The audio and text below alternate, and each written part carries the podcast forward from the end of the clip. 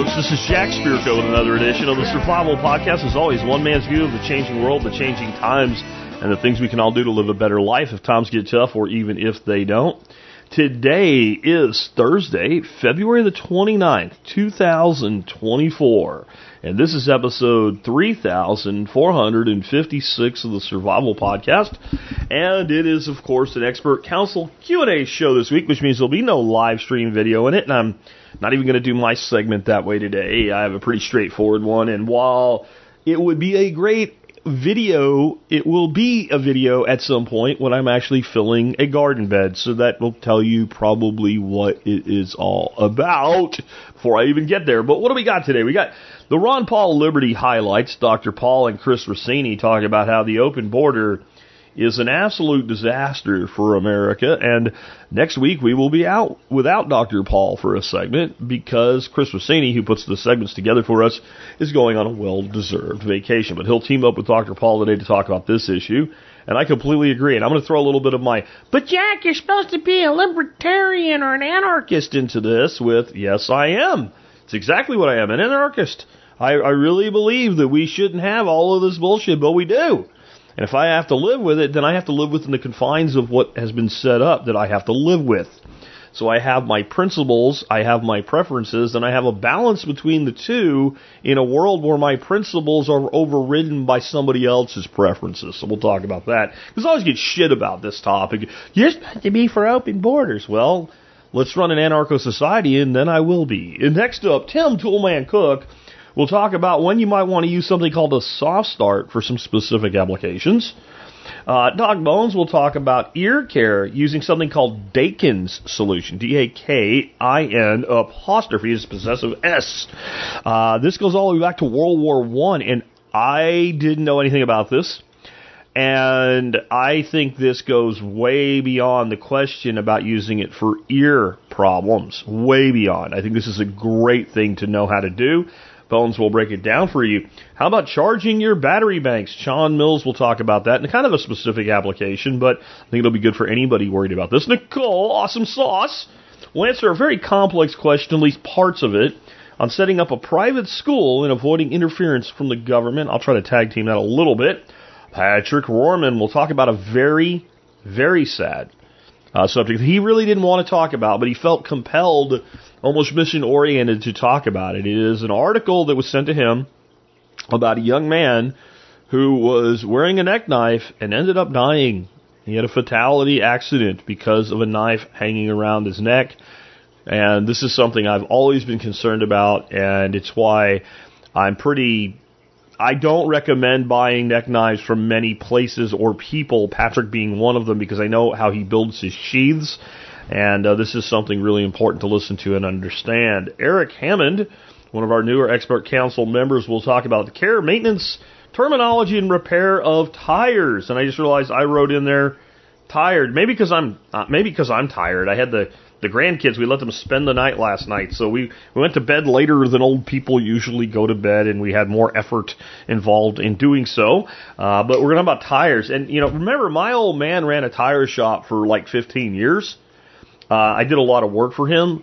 it takes something to teach me something about tires. And I'm going to say I learned a thing or two in Eric's segment. So if I learned a thing or two, I think most people will learn quite a few things about tires and some stuff you really need to know to prevent you from making bad decisions or being talked into doing stupid things by people who make money off of your lack of knowledge. We call those people salespeople. Some of them are really great. Some of our salespeople as a consultant. That's how I always tried to operate as a salesperson. But there are many of them, they just follow their training and they don't really know anything other than following my training. And they don't even know what they're saying. They've just memorized words. And sometimes that can lead you to spending lots of money you never needed to spend. And I have a little, Uh, I'll have a little kicker on this one too. And then I'm going to talk to you about, yep, you probably guessed it for my intro, building and making fill for raised garden beds because I've been recommending all of these great metal garden beds. You put them together, fill them up, and grow. You know, when you start looking at like, if you're going to go to Home Depot or Lowe's and start buying bags of very expensive soils and dumping it in there, and you start to realize, hey, a four by eight bed that's two feet deep, that's a yard. That's a cubic yard of materials, like 0.97 of a cubic yard, then you go, hey, wait a minute, wait a minute, it's really expensive. It's cost a lot of money. I'll never get my money back. You should think that way. Good on you for thinking that way. Because you, you don't put more energy and cost into a thing than it will produce out for you. That is a negative ROI. So we'll talk about how we can do that, and I'm going to give you a couple different ways, depending on how long you are willing for it to wait for it to be all the way full. Anyway, uh, and I'll tell you how to get it done for very little to almost no money, and sometimes maybe no money at all. Sometimes maybe a six pack of beer or two. All right, with that, before we get started, let me go ahead and remind you guys that you can help us out by doing your online shopping starting at tspaz.com. That's T S P A Z, tspaz.com. Up until very recently, just about everything there when you clicked on the link uh, in an article, a write up explanation of a product would take you to Amazon.com. And I have recently inked a deal with Vevor, V E V O R, Vevor.com. And so now I have most of the stuff still goes to Amazon, but I am slowly building out a Vevor catalog as well. Uh, they've been a great company to work with so far, and the lead product that I've been bringing out with them is from a product that is a, a raised garden bed made out of galvanized metal. And I have put the one that they sent me together. It is huge. I really want to get a video out for you. It's been cold the last two days, and the last nice day we had for video work, uh, I had to do an awful lot of bullshit work because some assholes were using my website to test stolen credit cards, and there was like a gajillion five dollar charges uh, against stolen cards. And it took me several hours to fix it and to make sure it would not happen again. I won't get into exactly what they were doing because that might sound confusing, but basically, if you steal a whole bunch of credit card information from a whole bunch of different people all at once, like a honeypot, you need to test the cards to see which ones work that haven't been reported stolen or anything, have some credit left on them. So you find a place that's very low cost. I'm really giving you more info. I probably I thought this would be a good thing to know. A lot of you guys run websites, and so like my five dollar membership, they were just using each card with automation and charging five dollars, and then the cards that worked, they were then going, you know, most likely sell those cards. That's what they do is they sell the information on the dark web, right? Um, so that was going on. So I had to go through and individually cancel and refund all those charges. It could have cost me thousands, and I mean thousands of dollars in fees if the uh, the owner of those cards, once they figured out what was going on, reported them stolen uh, then it would come back to me, and every five dollar thing would also cost me like a thirty-five dollar chargeback. So not only would the five bucks go back to the person that it deserves to go back to, obviously, but the uh, thirty-five dollars would come out of my ass. So it was no fun. So I, I didn't get the video done, but we've got these uh, these beds from Vevor now. They're just awesome.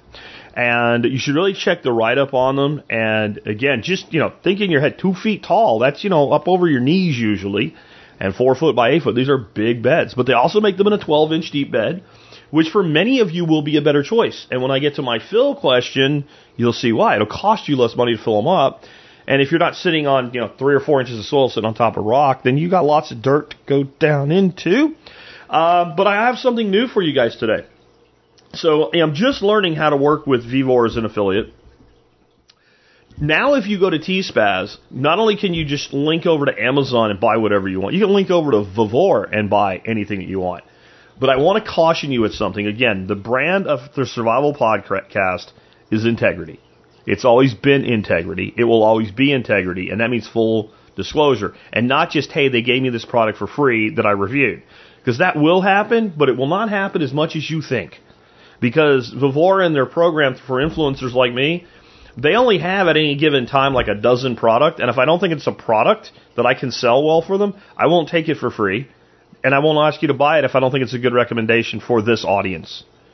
So if it's something like one of the things I have right now is like a commercial shawarma maker or something like that's not going to sell well, and I really don't think you should buy it because I said so, right?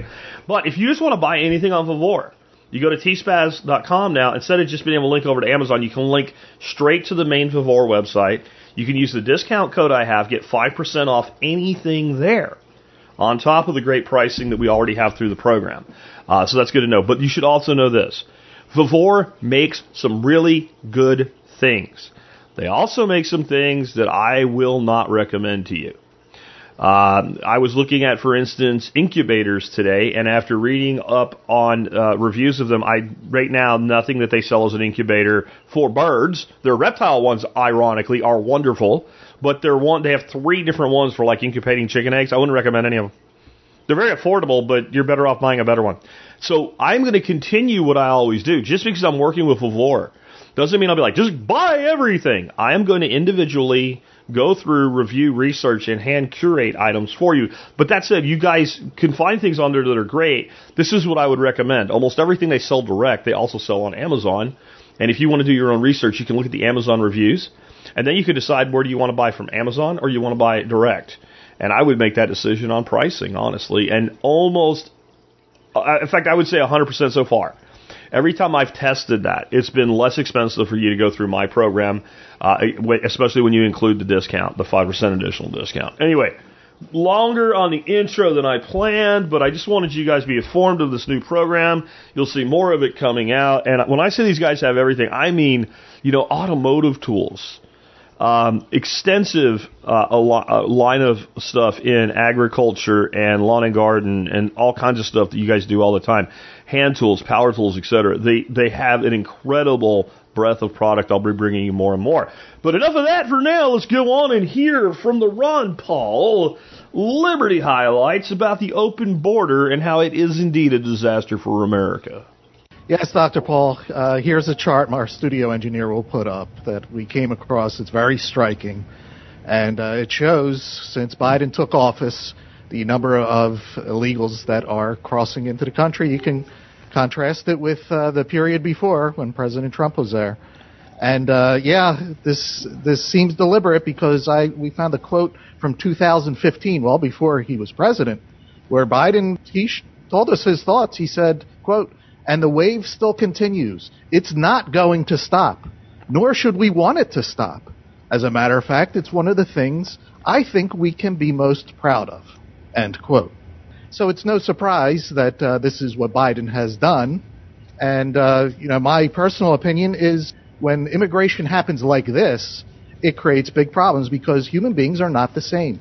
And you'll think, you'll hear people all, the yes, yes, we are all the same. Yes, we do have two eyes and two ears and legs and arms. And in America, we should be the, treated the same under the law. We know that's not true, unfortunately. There are plenty of people who are above the law, way above the law. But in America, the people should all be treated the same under the law. But, you know, there's a lot more to being a human being than just the law. Around the world, there are different, uh, in all the different nations, they have different beliefs, different uh, beliefs on government, different cultures. What do they think about freedom? Their social habits, their religious beliefs, how to raise children. So in each nation, you know, there's a common set of beliefs. Even here, when I go out my door today, I, I'm not going to be surprised by what happens. You know, there's a common understanding culture on what happens here. And when we go to another country, if I were to go to Japan, I'd have to adapt. I'm not in America anymore. This is how it's done in Japan. This is what the people here think and believe. And this is what they believe about their government. And I would have to adapt. Uh, so everybody is different in that sense. And, uh, you know, but the left, they're so childish. Oh, you don't like people with different color skin. It has nothing to do with that. You know, it, think of on a very micro uh, scale. Like if my aunts or my uncles or my cousins, people that I love, were to move into my house, forcibly move into my house, there would be conflict. They live differently than I do. They, what they do at 8 o'clock may be different than what I do. They may eat at different times and we would come into a lot of conflicts. Now, these are people that I love. I don't want them invading my space. So it has nothing to do with skin color, but, you know, people need to acclimate to where they go. And when people just flood in like this, there is going to be conflict. We're already seeing the conflict. It's all over social media. People talk about this all the time. My friends, my family, they're all talking about what is going on with our country and that border. And this is nothing that Biden should be proud of. All along since I've been in politics, I've always taken a position that, you know, uh, most Americans have a, a pretty broad minded position on it because so many of us have relatives that came here, you know, by immigrants. And certainly our family did that. But uh, so you don't want to say, no, no more immigrants. You know, we have to close the doors because we are a large nation and a prosperous nation. But for some reason, uh, it, it's out totally out of control, and uh, I think that that is what the, the American people are upset about. They're they're up, upset because they uh, they they seem to be overrun. I I think the word is invasion. You know, uh, oh, what do you mean invasion? They don't have any guns, but they don't have to. Our guards just laid their guns down and said, "Come on in." We have no rules. We do whatever you want. And we'll pay your way. We'll provide homes, even if we have to take it from hardworking Americans. So they, they did that. And I'm convinced anytime you subsidize something, make it easy to become a citizen or bribe them to become a citizen, you're going to get a heck of a lot more of it. And it's been at the expense of the American people. And while, you know, we've never had a perfect government and we never will, uh, it surely was better when it came to immigration. Both both sides of my family came from other countries, and it was tough to get in here. They had to have sponsors. They had to have jobs. You know, somebody had to account for them. No one else was going to pick up the bill for them. So yeah, he's staying with me. He's working for me. His family's coming. They're all taken care of.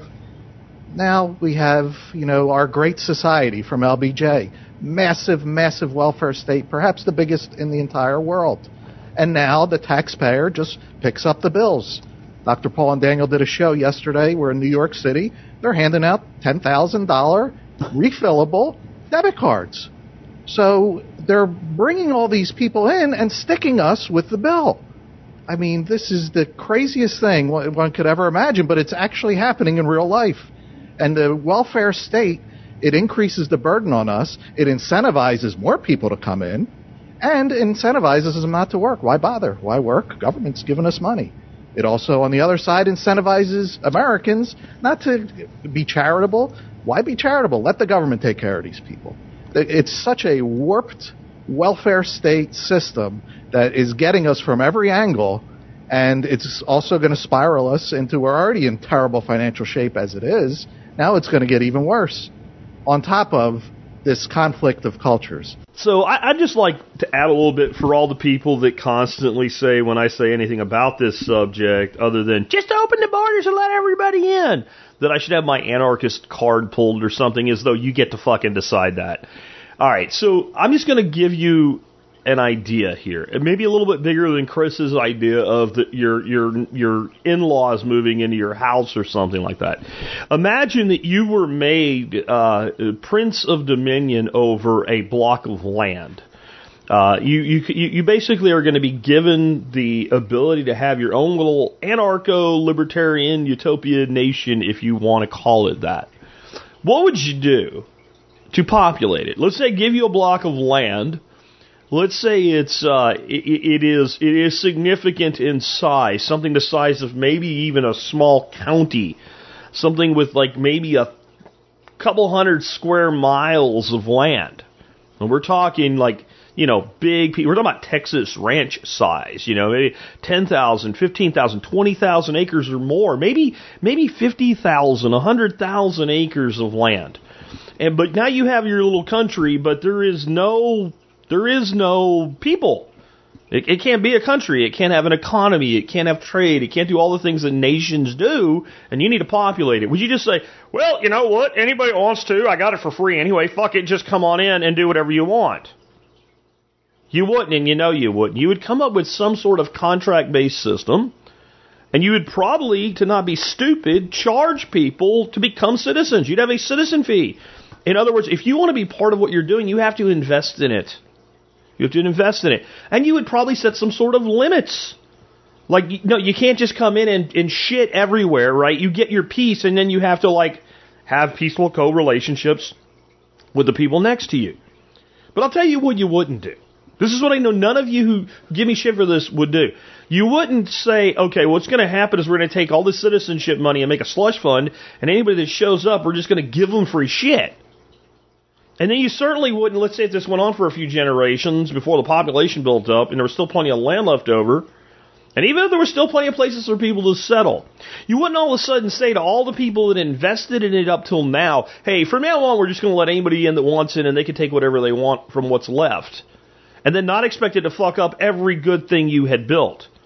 And if in this system you created something that even, you know, libertarians, anarchists, agorists would all agree with, a private welfare system. You pay in and you take out, and it's voluntary. So if you don't want to be in the welfare system, you don't get to, you don't have to. You, you just don't. If, if anything goes wrong for you, you're fucking on your own. You didn't want to do collective insurance, basically, on a private agreement.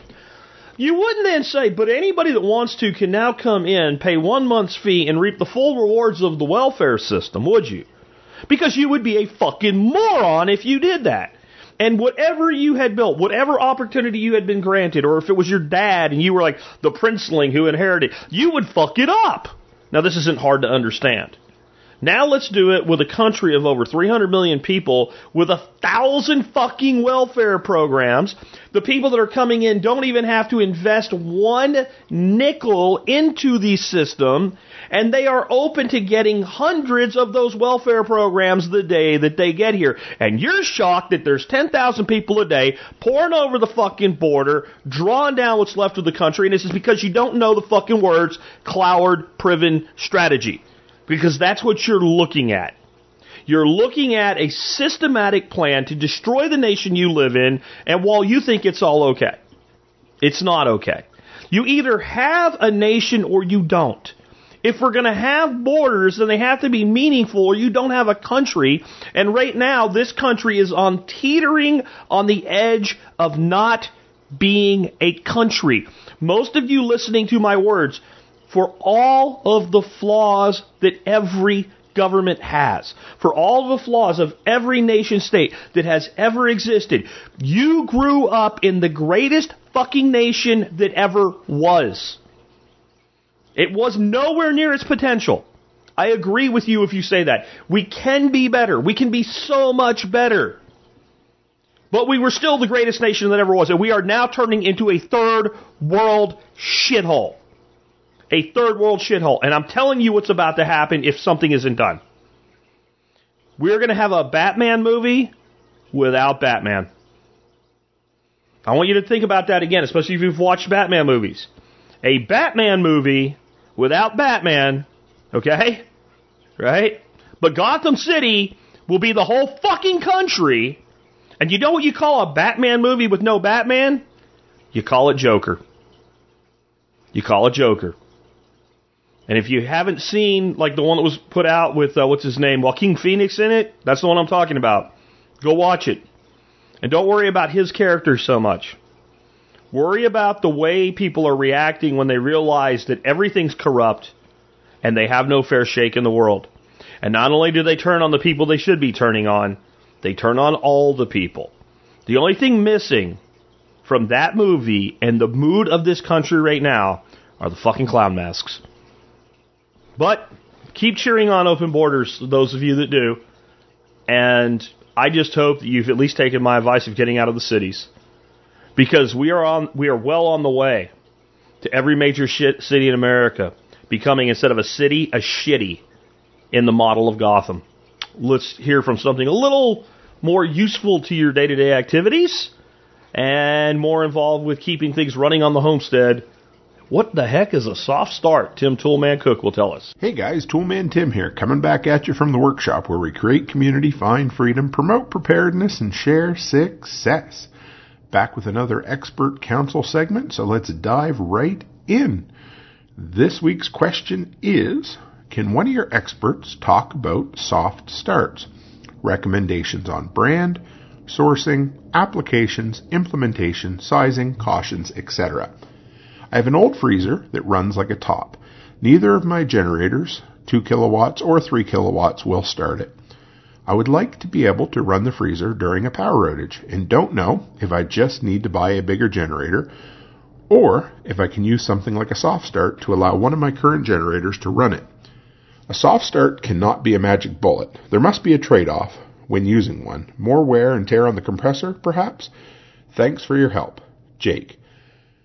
Okay, so there's a bunch to unpack here, but I would say let's start out with I see it as three options. Option number one, a bigger generator.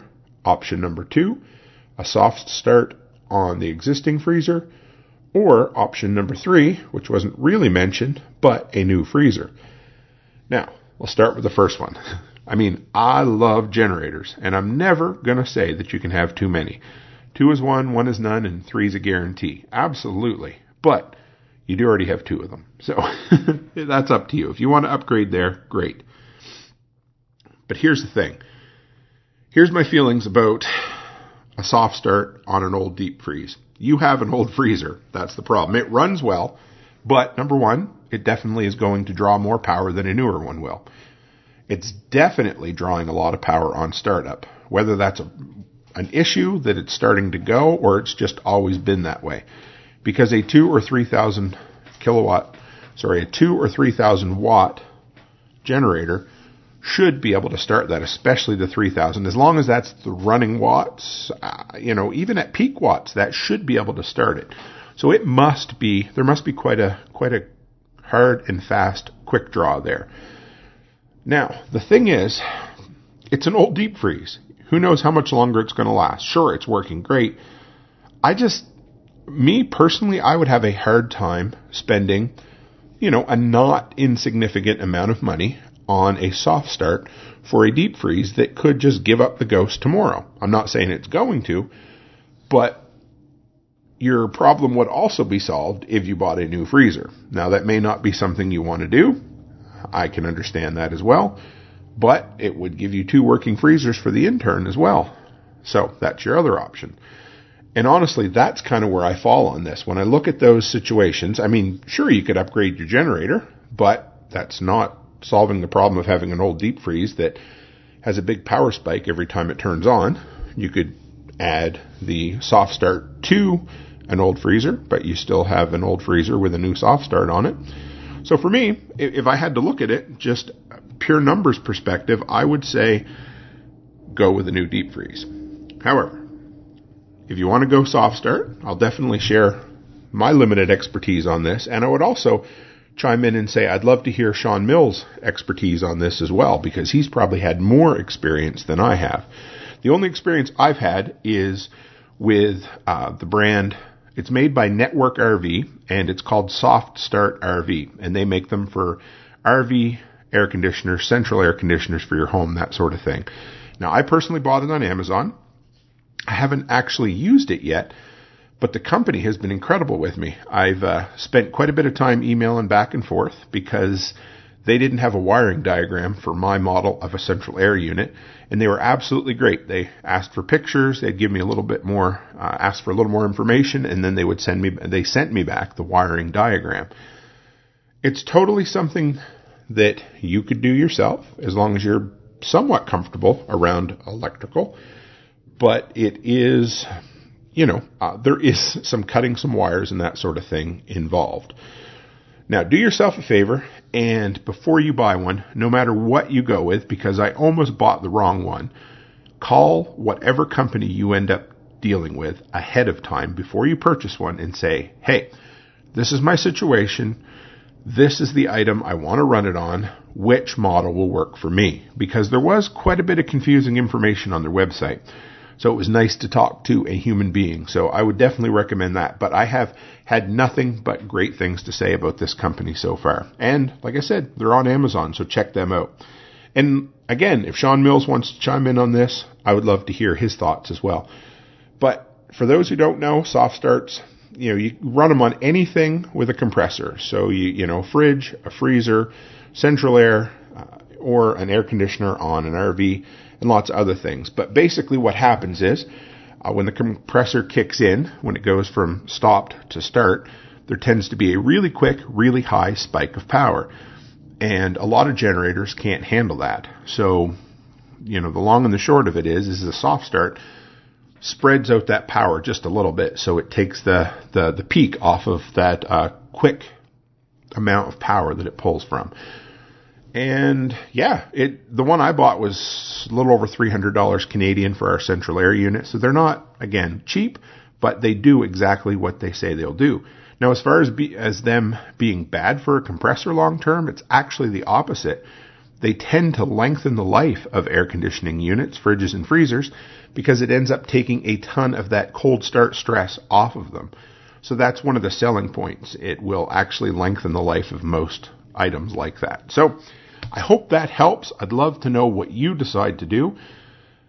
And guys, if you'd love to drop by the workshop Thursday, Sunday evening, 6 p.m. Mountain Time for Workshop Radio. Thursdays, I do This Week in Prepping, where we take a, a deep dive into all things prepping from the previous week. And Sunday evening, I tend to interview folks from around the preparedness world. So, guys, keep the questions coming. Send them to me for entrepreneurship, small business, building off grid properties, handyman, poverty mindset, anything and everything. And as always, stay happy, stay healthy, and have a great week. Yeah, I'm going to completely agree with what Tim had to say at the end of this segment uh, with soft starts and compressors, and specifically with air conditioner units. Um, I had them put in on mine just for the life expectancy extension, and having them professionally installed was about 300 bucks per unit with two outside units. I hugely recommend that you consider that, especially at the point where you're investing in a newer air conditioned unit. You're putting a ton of money into it. A lot of times, you know, I always suggest you pay cash if you can, but recently I had to replace one myself. That's why I've kind of gotten really familiar with this topic. And um, the company that we used offered 0% financing. It wasn't fake. Uh, we ended up paying for half of it and financing the other half because I'd rather have the cash flow right now and pay it out over time since it's not costing me any more money. Um, but I will also say this too: the newer shit in all this space, air conditioners, freezers, refrigerators, etc., pales in comparison to the longevity and reliability of the old shit. And when I say old shit, I mean old. I mean, you know, 2000 and back, old and if you have an old deep freezer and that old deep freezer still works, you would not get me to give that deep freezer up. I will fight you tooth and nail for it. I will kick your ass before I let you have my old deep freezer.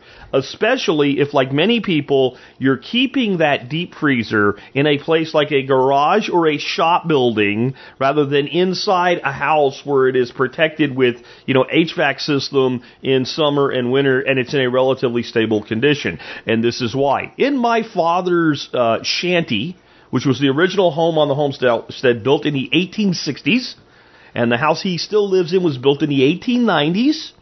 There is a refrigerator. I'm not exactly sure how old it is, but this is my grandfather's word, uh, quoted word for word to me that I remember from 1978. 1978, a little bitty kid back then. And he said, Oh, that thing, it's older than dog shit. All right. Now, I don't know exactly what that means, but I know it means for him to say something was older than dog shit in 1978 I'm gonna say that thing was at least 30 years old if it was a day, and it's probably just based on me trying to find something that looks like like it online.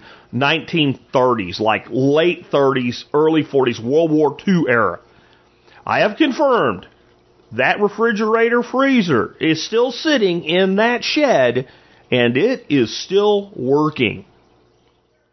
Okay, let me say that again. The damn thing is at least at this point, bare minimum, 60 to 70 years old, and it still works. There is not a freaking box for chilling and freezing that you can buy anywhere today that you are going to stick in a shanty in rural Pennsylvania and run it for 60 years and it's still going to work. And every new generation of them loses longevity. It's called planned obsolescence. So if I had some rock solid old ass deep freezer, and I do, by the way, I have, I got it for free because someone didn't understand this and gave it away. And I have had two in the last 15 years that were bought brand new, chest freezer type, you know, either stand up or chest freezer die in a in a garage environment on me in Texas, and one we didn't catch in time, and it was bad. And when I talk to people in the industry about this, basically they say to take the damn thing apart and use undercoating like you do on a car, all kinds of bullshit to try to make the damn thing last. And when I say, but what about like this old ass one I have that's 30 years old? I think that'll outlast you. Don't worry about it. Worse than having a compressor go put in a compressor and go on with your life. Okay, so I'm back to if you could make this thing run with a soft start, I would do it. And I wouldn't do it so much just so you can run it on backup. You will make something that's already a tank more of a tank. I, I, I now consider something like that that's more than 20 years old and still works way better than what you can buy brand new on the shelf today. And, and it's not really to do with the question itself. It's the, the reliability of appliances across time. Another way to look at it, we had an air conditioner. I don't know when they got it, a window unit air conditioner that we would bring out in the summer. This is my grandparents' place. And we basically put up like a curtain that went into the kitchen. So we had only two rooms and closed my, my grandparents' bedroom. So it was like two rooms being cooled with it. And that was the cool spot in the house during the heat of the summer. That thing, I remember carrying it to the window for my grandparents when I was barely big enough to carry it. It still works. You think you're going to go to Walmart today and buy a window unit air conditioner and you're going to have somebody using it in 30 years? I don't. I don't. Appliances have gone to shit like so many other things. Old ones are actually better than new ones from a reliability standpoint, in my opinion, though getting parts for them may be very, very difficult. That's the trade off.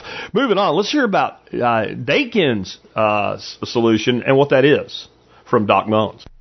Hi, Joe Alton MD here, also known as Dr. Bones from the survival website doomandbloom.net, co-author of the Book Excellence Award-winning fourth edition of the Survival Medicine Handbook, and designer of quality medical kits at store.doomandbloom.net. This week's question for the expert council comes from Bradley, who writes, Dakin's solution for treating ear infections. Will this be effective used as a frequent ear canal irrigation solution? Thanks. Brad, one of the challenges facing the caregiver in austere settings is how to prevent and treat infection. Infections are going to be more likely in survival settings where hygiene and sanitation are questionable, and without advanced medical care, a bad outcome may be the end result. A simple and affordable method that was used as far back as World War I may be the answer for the medic off the grid. Dakin solution. Dakin solution is a product of the efforts of an English chemist, Henry Dakin, and a French surgeon named Alexis Carrel. They searched for a useful antiseptic to save the life of wounded soldiers during World War I. So they used sodium hypochlorite, household bleach, and baking soda to make a solution that had significant protective effect against infection. The chlorine in the solution had a solvent action on dead cells, which prevented the accumulation of bacteria in open wounds. Today, Dakin solution is still considered effective enough to be sometimes used after surgery and on chronic wounds like bed sores. It's easily prepared and can be made stronger or milder by varying the amount of bleach used. Use it to clean the wound during dressing changes by pouring onto the affected area or to moisten dressings used in an open wound. We'll talk about the ear later. Here's the recipe for Dakin solution from Ohio State University's Department of Inpatient Nursing. You'll need unscented household bleach, that's sodium hypochlorite solution 5.25%, avoid more concentrated versions, baking soda, that's sodium bicarbonate, a pan with a lid, a sterile measuring cup and spoon, you sterilize by boiling, a sterile canning lid and jar, and of course you want to wash your hands beforehand just like you would with any medical procedure. Then, you put four cups, that's 32 ounces of water, into the pan and cover it with the lid. Boil the water for 15 minutes with the lid on. Remove from the heat source. Then use a sterile spoon to add a half a teaspoon of baking soda to the water. Add bleach that's sodium hypochlorite solution, 5.25% as I said, in the amount needed. Pour into a sterile canning jar and close with a sterile lid. Label it and store in a dark place. Now, the amount of sodium hypochlorite to add, well, for individual strengths, you should probably check out my article or video on Dakin solution at doomandbloom.net. There are a number of different strengths. Once canned, it's been said that Dakin solution will remain potent for about 30 days. For survival purposes, however, I would make it as I need it for wounds, or maybe just make a few jars at a time. Once open, you need to discard the remainder after a day or so. You may also consider Century Pharmaceuticals' buffered version of Dakin solution a commercial product. Unfortunately, Brad, Dakin's is too harsh for use in the ears, eyes, or nose. Better alternatives include hydrogen peroxide, carbamide peroxide, glycerin, or mineral oil, all classic treatments for hard earwax, also called cerumen, but even these can be irritating with frequent use, so use them only as needed and with caution. It can be used, however, as a mouthwash for infections inside the oral cavity, but must never be swallowed. Swish around for a minute before spitting it out, and use no more than twice a week. So how should the survival medic use Dakin solution on wounds? To use on open wounds, you apply once daily for mildly infected wounds and twice daily for heavily infected wounds, those, let's say, that have draining pus. Alternatively, you would moisten, not soak, just moisten, dressings used inside the wound, but not above the skin level, with a mild version of the solution and observe your patient's progress. I would prefer using it as a cleanser as opposed to a regular component of a wet dressing, though. Some studies show that use in this manner may be injurious to developing cells, and that's pretty important. Having said that, if you're dealing with a current severe infection as opposed to preventing one, it may be reasonable to incorporate Dakins into the dressing. Full strength Dakin may irritate skin, so consider protecting skin edges with petroleum jelly or some other skin protectant or moisture barrier. As time goes on, look for evidence of skin rashes, burning, itching, hives, or blisters. If irritation occurs, you gotta drop to a milder strength or just discontinue. Do not use in people that are allergic to chlorine. Should be noted that not all practitioners agree about the benefits of Dakin solution. Certainly there may be other options with regards to regular wound care, including sterile normal saline or even sterilized tap water. Antibiotics also play an important role in treating infected wounds. A good supply is important for any medic in a remote setting. However, Dakins is well tolerated by patients, is simple to make with affordable ingredients. It's another tool in the medical woodshed for scenarios where modern medical help is not on the way. This is Joe Alton, MD, that old Dr. Bones, wishing you the best of health and good times or bad. Thanks for listening. Hey, learn more about more than 200 off-grid medical topics in the award-winning fourth edition of the Survival Medicine Handbook. And get your family medically prepared with quality kits and individual supplies from our entire line at store.doomandbloom.net. You'll be glad you did. So, as far as use for the ears, no go. But this is something that the survival medic should know. And who should a survival medic be? At least one person in your household or group because you don't know when you're going to need it. Anyway, moving on. Now let's talk about charging 12 volt systems with Sean Mills. Hey everybody, it's Sean Mills with HackMyHomestead.com and the Hack My Homestead podcast, and I've got an expert panel question today on charging a 12 volt battery bank up with a generator. Uh, so the question is, what is the most efficient way to charge a battery using a generator? Uh, then the gentleman went into a significant amount of detail, which I will not uh, rehash here, but the high level details are he has a 12 volt lithium iron phosphate 200 amp hour battery bank and a 12 volt lead acid 200 amp hour battery bank with a couple small solar panels and inverters that he can run his primary components off of in the event of a power outage. He also has a 2000 watt Champion generator that has both a 12 volt 8 amp outlet and two 220 volt 13 amp outlets. Uh, and he's asking, should he use the 12 volt or the 220 volt to charge the batteries up? I'm not aware of any 220 to 12 volt chargers. So I'm going to assume that your generator has regular 110 volt outputs as well. Uh, and, and then I'll kind of go into the math. So if you are taking these batteries down to say 50% depth of discharge, that would be 100 amp hours that you're using at 12 volts. 12 volt nominal. It's actually the voltage is higher, but we'll use 12 volt because it's an easy number. That would be 1200 watt hours that we've taken out of the battery. So in order to get the battery back up to 100%, we need to put 1200 watt hours back in. Now, if we use a 12 volt 8 amp supply, that is essentially 96 watts. Now, when you're charging a battery, you actually have to have the voltage going in higher than the voltage of the battery. So your flooded lead acid and your lithium iron phosphate battery are going to have slightly different voltage requirements, but essentially you're going to be in the neighborhood of like 14.5 volts to actually get the last bit of juice into the battery itself. And that's an important thing to understand because if that 12 volt 8 amp outlet is not capable of actually stepping the voltage up to 14 and a half or 14.8 in, in the case of some batteries, you won't ever get to 100%. Okay. So those are two reasons why I would not use the, um, the, the 12 volt charger. Number one, it's less than 100 watts and we're talking about having to put 1200 watt hours in. So you'd have to run that generator for like 13 hours, right? To charge it back up. And number two, we don't know if the, that output is actually capable of stepping the voltage up enough to fully charge the batteries. So what do we do? Well, if we get a standard uh, battery charger, and most of the, most normal battery chargers that you can get will go up to 30 amps, like the cheap ones.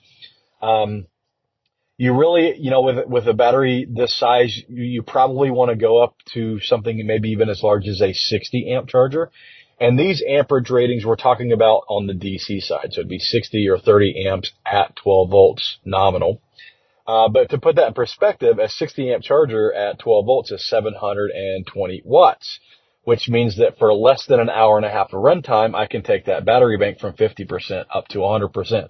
So you can see where I'm really going more to why why in the heck would I want to run my generator for 13 hours when I can run it for an hour and a half and get the same amount of juice into the battery? Okay.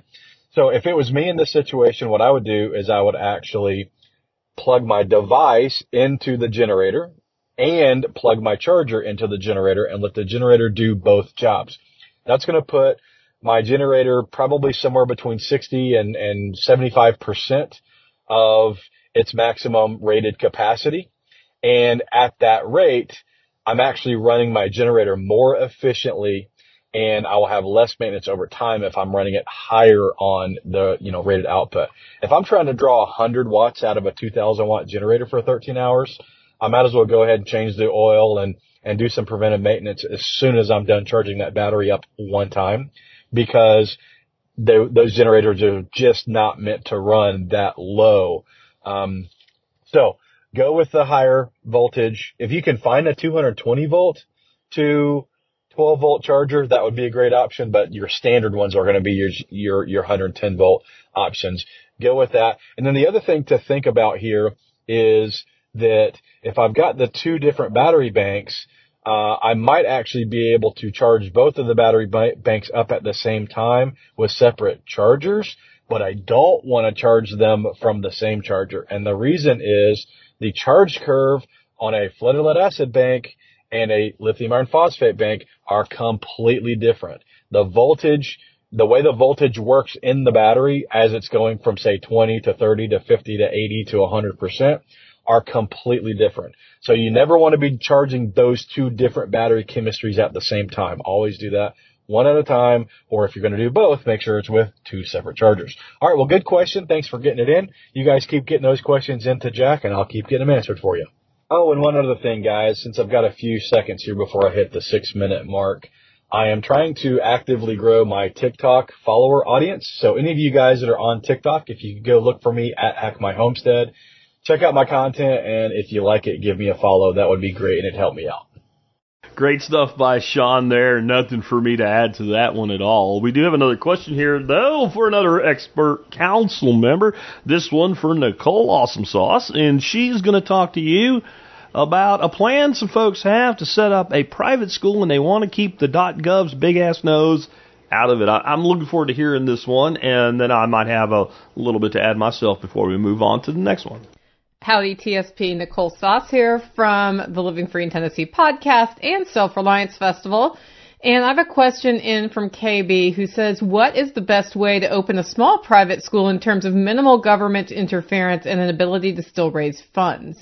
Should one go nonprofit or for profit? Well, I originally wanted to work with Matthew Sursley, the Agris tax advice guy on this and just sort of do, uh, toss the ball back and forth. And KB did go on to give me details about, like, they've already consulted with someone who says if you're going, you know, sort of gone over benefits of nonprofit, benefits of for-profit, and if they go for for-profit, has recommended a business structure for them that I'm not going to say what it is here because you, for something as big as this, like they want to do a school, they want to make it a model and something that other people can apply in other areas, right, with their brand, I assume. And that's kind of a, a bigger vision than I am starting my bone broth business right now, and it's very narrowly focused. If you're the bone broth guy, you know who you are. And I can tell you this, I have run nonprofits, I have founded nonprofits, I've raised money for nonprofits, so I do have a perspective on this just of something to think about. Don't take this as a recommendation, but something to think about.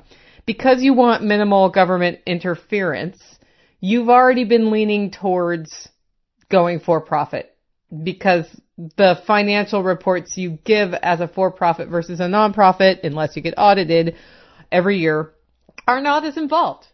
And you don't have to prove you're still operating as a nonprofit to to keep that status. Like part of what we do is we keep our status. You don't have to register with the state to say I'm raising money here and I'm not a fraud. Like there's all of these different steps that as a nonprofit you get to take, uh, especially if you have a 501c3 or other designation of that of that kind. Because you can actually be a nonprofit and not file the 501c3 tax exempt thing but I think where KB is going with this is how can I launch the school have minimal government oversight or intervention and then also also maybe raise some donations for which people could get a tax write off and I'm just going to throw this out for consideration Think about starting your school the way your advisor has told you to, as the defined kind of corporation your advisor has told you to do. Make sure you have your stuff lined out about what you want to do with the school, how that's going to work, how, you know, your board of advisors, all of that stuff, like lined out the way you would. You're also going to need to decide, are we accredited or not, right? Like you can just be a school and if you're not officially needing to provide government sanctioned certifications, then you can just teach people stuff. You can teach kids stuff, you can teach whoever you want to, right? But if you need to be accredited, then you have to jump through some hoops. So decide if you want to do that. Personally, if I were starting a school, because I hate paperwork, I wouldn't want to do that, but you might. You might. Because you may want to be a bigger, more viable alternative option for, for parents who don't want to deal with homeschooling. On that note, depending on what state you're in, homeschooling rules are different, and I'm going to assume you know your homeschool rules versus, you know, like just remember, I guess, if you're going to go into another state, you need to know what is possible from a homeschooling standpoint if the kids who are going to your quote unquote school are really being homeschooled at your school. I think you see where I'm going with that. Now, when you set your school, figure out what your tuition will be. And then if you want to raise money from donors, consider starting a nonprofit that is a 501c3 or something of that nature uh, that offers scholarships. So, in essence, to do that, you have to figure out your vision, your mission, all of that stuff, who you serve with the scholarship, a fair application process that is clear, and then you can offer the scholarship and they can pay the tuition at your for-profit school for a set number of kids. Now, something you guys don't know about me is I used to be an administrator for something called the Children's Scholarship Fund. And the, the Children's Scholarship Fund was founded primarily from the Walton family. Yes, that's Walmart. To prove that if you provide scholarships to poor people to go to private schools or to homeschool, you could use it for either. That parents will do what it takes to get their children into the better school options than the government schools. And when they launched the Children's Scholarship Fund, they committed to a certain number of years to pay scholarships for kids to go to private school, or if you homeschooled, you got like $500 a year. It wasn't a much, but you, you had to submit proof that you had used that money for buying materials or, or classes specific to your homeschooling. Okay. And once one child was accepted into the Children's Scholarship Fund, you automatically, the rest of your siblings got into it for the number of years that the Children's Scholarship Fund existed. I actually think they are gone now, uh, but I could be wrong. And if you ran a Children's Scholarship Fund chapter, you were your own entity and you could raise money from other donors to expand the number of scholarships you operated. But you had to have, as I said, a very clear application process. Our application process was uh, you had to submit tax returns proving income that you fit within the income, like you have to make under this amount. And then you had to fill in things like where you live and how we contact you. And you had to give us reports either from the private school, like proving that you paid your tuition, or you had to submit receipts for your homeschool thing, and then we gave you checks to offset the tuition price. That was the Children's Scholarship Fund. I believe it was a 501c3. And at the end of that process, as it turned out, when they opened up applications, they had way more people applying for funding to get their kids out of terrible failing schools and into better schools than they could possibly ever provide funding for. It ended up being like, hey, these people have all passed it and we did a lottery to figure out who could go. And with that information, and what the, our purpose of doing this, by the way, was to be able to say empirically, actually, parents of below the poverty line do want what's best, best for their kids and are willing to sacrifice and figure out how to get them across town to a better school. And so the argument that we could not privatize the school system or at least get open enrollment to any school in your district, et cetera, et cetera, because poor people can't afford and don't care about their kids and can't afford to take them to a different area and won't do the sacrifice and you'll actually make poverty worse. I uh, kind of blew that one out of the water. So that's my perspective is think about if you really don't want government, a bunch of government in, in intervention, but you still want to preserve the ability to raise funds, think about having more than one structure. Talk to your advisors, and I hope that your permaculture slash unschooling, agile learning, classics foundation hybrid school goes great. Definitely keep me in the loop on that because if that goes well and I can help promote it and help you get students, I'd be happy to talk about it on my podcast. You can find out more about that at livingfreeintennessee.com. Oh man, I almost forgot. Guys, Self Reliance Festival is April 6th and 7th, and that is coming fast. We've got early bird pricing on tickets at only $95, and that includes camping on site and your parking through March 1st. So that's like coming up on us really quick. It's going to be a great festival. We've got Angry American. We've got Mike Shelby talking from Forward Observer. Joel Riles is going to be there. Toolman Tim's going to be there. Of course, I'm going to be there. John Willis is somebody you definitely want to meet. We've got a great lineup. Nick Ferguson's going to be on site. You really should check it out at selfreliancefestival.com. And if you've got a little extra time, consider coming up to Camden, Tennessee a few days early and take either our butchering class or the medical class. We've got a wild edible class Monday afterwards. And we've also got a pretty cool self-defense course from Sonny Puzikas. And it's called Fight Like a Girl. And he's talking about techniques you can use when, you know, you're a smaller person up against a, a larger person. And you know what? I've got men signed up for that class too. So it's actually okay to sign up as a man, but he's focusing in on some of the strategies that may work best for women. I mean, I'd take it as a dude. I don't know. That's up to you. Anyway, that's all over at selfreliancefestival.com. Make it a great week. So yeah, I agree with a ton of what Nicole said, and I think that's a very interesting case study as well on what actually happened when parents did have a choice. Going back to the original question, though, on the legal setup and the legal structure here. So with, with the legal structure, like that is, you need to get into major level of, of, of CPA tax attorney specific to your situation.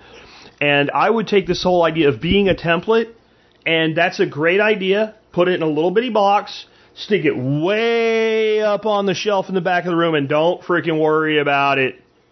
That is right now, that is the last thing you need your brain on. If you build the success, then people can figure out how to templatize it. Right? And a person in a different county, let alone a different state, is going to have a different legal structure than you. And every second you spend trying to figure out how to make that fit a template, you are wasting your life, energy, your time, and your dash. You have too noble pursuit here. Don't worry about it. Do what works for you. And when you are done and it's working and it's operational, when you have someone come in and make a little mini documentary about you to put on YouTube on a giant channel, then you can worry about somebody else doing it. There's, and this is, ah, this is universal advice for all these people with these ideas. I'm going to make a template. I'm going to make a template. I've done it. It sucks. Don't do it. You're wasting energy. Make the thing. Make the thing work. Then other people will make versions of it. Do not worry about anybody but you for right now. Next, you have a lot of shit to learn. You know what'd be awesome?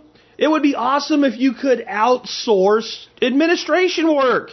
It'd be awesome if you could outsource grading papers. It would be awesome if you could just run the damn school right? And then you can have all the extracurricular additional activities you want. But what if you had a situation for a very low fee per student where somebody would take care of the entire curriculum and like the key core coursework that every child needs to have reading, writing, math, science, history. What if you had all of that taken care of and there was a grade profile for every child and it was accredited even if you weren't? It's called Acellus. I know I sound like I'm an infomercial for them. It is who we use. I don't get any money from them. I don't get even a rebate on my own kid's tuition. But it's about 80 bucks a kid. Somebody that will not spend that much on their kid, plus whatever it takes for you to watch them for the day, is not worth worrying about in this model.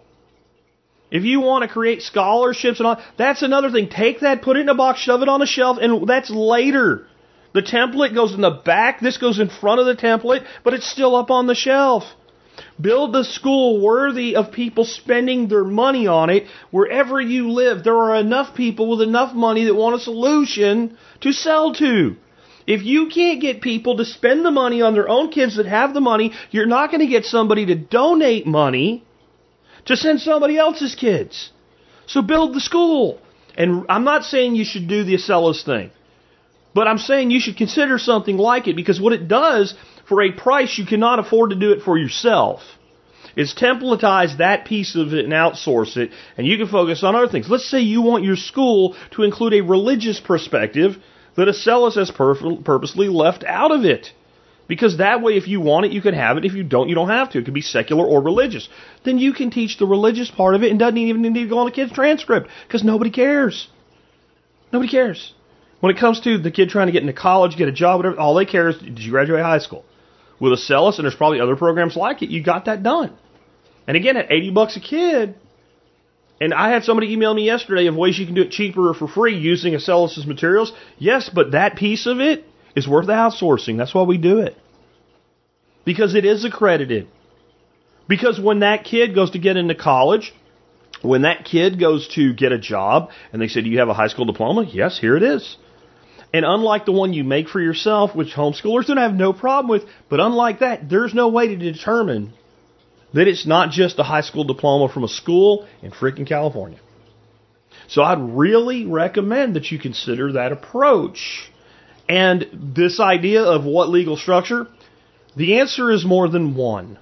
If you decide to back end a, a, a scholarship into this, that scholarship should exist as a not for profit by itself, and it might be associated with the, the, entity that holds the school, but it will not be the entity that holds the school as a business. The school should be a for profit business, in my opinion, unless your expert has told you otherwise and can at least answer to, to the stuff I'm adding. You should play this for them and see if they understand it, because if they don't, you need a new expert. They can say I'm wrong and I'm cool with it, but they don't understand why I'm saying what I'm saying. You need a new advisor. You do. Because this is really simple to understand. A scholarship should be in a scholarship foundation run as an independent thing, at least on paper, that people can donate money to for the purpose of providing scholarships underneath the charter of the scholarship. It has to be separated or you're commingling funds. This is bad. Don't do it. They don't do it. Another way to look at this from the profit nonprofit thing. The words of Mike Mark Shepard ring true. A nonprofit without a profitable entity attached to it is a professional begging organization. That's why I would encourage you to consider building the school as a for-profit school right? Or a for-profit educational child care facility might be better than school, right? You might have to get licensing as child care personnel for the school, right? That would you basically let you run a daycare, yeah? Okay? And you probably would have to have a certain head count of certified people at any time on site with the children, depending on your state. Again, this is more legalese that you have to check out. But one way or another, I would make this a place that allows people to come while they learn versus specifically to learn, but it is a prerequisite that the child be enrolled in the program of your choice that actually provides the back end of the education, and it would be like outsourcing. And the next thing I would do is I would get my ass on the phone with a company like Acellus and say, this is my plan, this is what I want to do, can we come up with a block rate? Because I bet you you can save well below that $80 per student average if you even had a couple dozen students to test grade the thing. In fact, if you go to Acellus, it'll say, you'll see there's a section that says four schools because there's thousands of public state run schools using Acellus. So, that is my hope that you can start to realize this needs to be more modular than monolithic to do this right. And what it does is it also reduces the attack vectors. So whether it's a government or somebody wanting to sue somebody, the scholarship is over here in its little corporation bucket, right, as a nonprofit corporation or LLC, and the, the, care facility, the the enabling facility that you know owns that, that's probably an entity that is not the building, and the building and the land the building is on is probably in a limited liability uh, company right? Or I'm sorry, a limited liability partnership or some sort of real estate trust, and the land is held by another entity, and one entity leases the land from the other to keep everything clean for a very small pittance amount of money. It, it, that is how, the, that's only the beginning of what I would do here. And I can't be specific because I don't know your specifics. But if, if you play this for whoever's advising you and they do not understand what I'm saying, find somebody else. And if you're listening to this and you're that person and it pisses you off that I just told them that, I don't care. I don't care because it's the truth. This is something that has high probability, not potential, high probability of eventual attack. This is not something the state wants. This is not something a lot of people want. And this is something that could eventually accrue a lot of money. And the thing that would accrue the most amount of money would be the nonprofit scholarship fund, because what you want is a great big battery of money there. So as learners apply, they can come into your system. And by separating that, you're putting a wall around that money that is separate from what you as an institution do. And anybody that would advise you other than at least that level of separation does not qualify for your business at this time. I'm sorry to get on a soapbox. I didn't think I would talk that much about it, but the more I think about it, my business brain goes into this and my legal brain goes into this. That's the approach you need to be coming at this from. And from a straight up business cost assessment, outsourcing the administrative work at that low a price, you can't beat it. And you can always change that. You don't have to sign a contract with them long term to maintain that. You could do a one year contract if they even give you a good enough deal to work, make it worth doing. Or you can tell parents, until we get this running, just enroll your kid in Acellus, you pay the bill, and they show up with their laptop or tablet. You can't do that for 80 bucks a head. Any other way that I can think of. Let's take care, or take care, let's move on now, and let's hear from Patrick Rorman about a horrible, horrible accident. Hey guys, it's Patrick with MT Knives coming to you today with today's Expert Council segment of the week. Today's segment comes from one of my stakeholders, Brad Fulbright, who sent me over an article back in December, and we're going to talk about it today. Uh, this one's going to be a little bit different than normal. We're going to talk about, unfortunately, the fatality of a young man um, from a neck knife. So, um, I really hate even talking about this. Um, first of all, I want to say my condolences go out to the man, his family, and his children, and uh, I don't, like I said, I don't like talking about it, but I feel like hopefully um, we can learn some good takeaways from it and also kind of dispel some of the propaganda being used by news and other people who want to push an agenda. And that agenda is the uh, how should I say? the agenda is the villainization of knives as weapons or, you know, pushing the uh, anti-gun, anti-knife agenda. So I'm going to probably read part of this article to you and then talk about some of the things that stand out to me and how to think about a news article when you read it or hear it. So, um, Boston 25 News. A law enforcement source with knowledge of the investigation tells Boston 25 it appears Kennedy's death was caused by a knife necklace that he was wearing and that he accidentally tripped in the uh, Kowloon parking, parking lot and somehow cut himself with his knife. So, let's see. I don't, I don't, don't think I'm going to read the whole article to you, but I'll talk about some of the takeaways from it. Well, actually, this article is shorter than I thought. There's only one more paragraph, so I'll go ahead and read it. It says, a law enforcement source confirmed that Kennedy was at the Kowloon celebrating a birthday with a group of people and that the incident happened after the party was over when he was walking towards a bus the group rented to take them um, to uh, Kowloon and back home. So, anyways, that's uh, this story. I've read several different articles, watched several different newscasts about what had happened, and uh, you kind of want to know what was the brand of knife and uh, just exactly what happened. Unfortunately, I cannot find any information on the brand of the knife or what happened. So, Brad was kind of curious as to did the knife come through the sheath? Did the knife, you know, did he just have the knife out, cut himself with it? And there's a lot to be desired from the news articles. But uh, first, I'm going to talk about the whole appears caused by a knife. Another article I read uh, sounded like people found him and thought maybe he had been attacked, and I think they kind of ruled that out. Somehow cut himself. They don't really know, right? He was celebrating a birthday with a group of people. I don't know what kind of celebration it is, um, whether or not alcohol was involved, but that could have played into the accident. Um, it was after the party, and they had rented a bus. Typically, I would think if you rent a bus to take you to the party, take you home, there uh, probably were some drinks involved.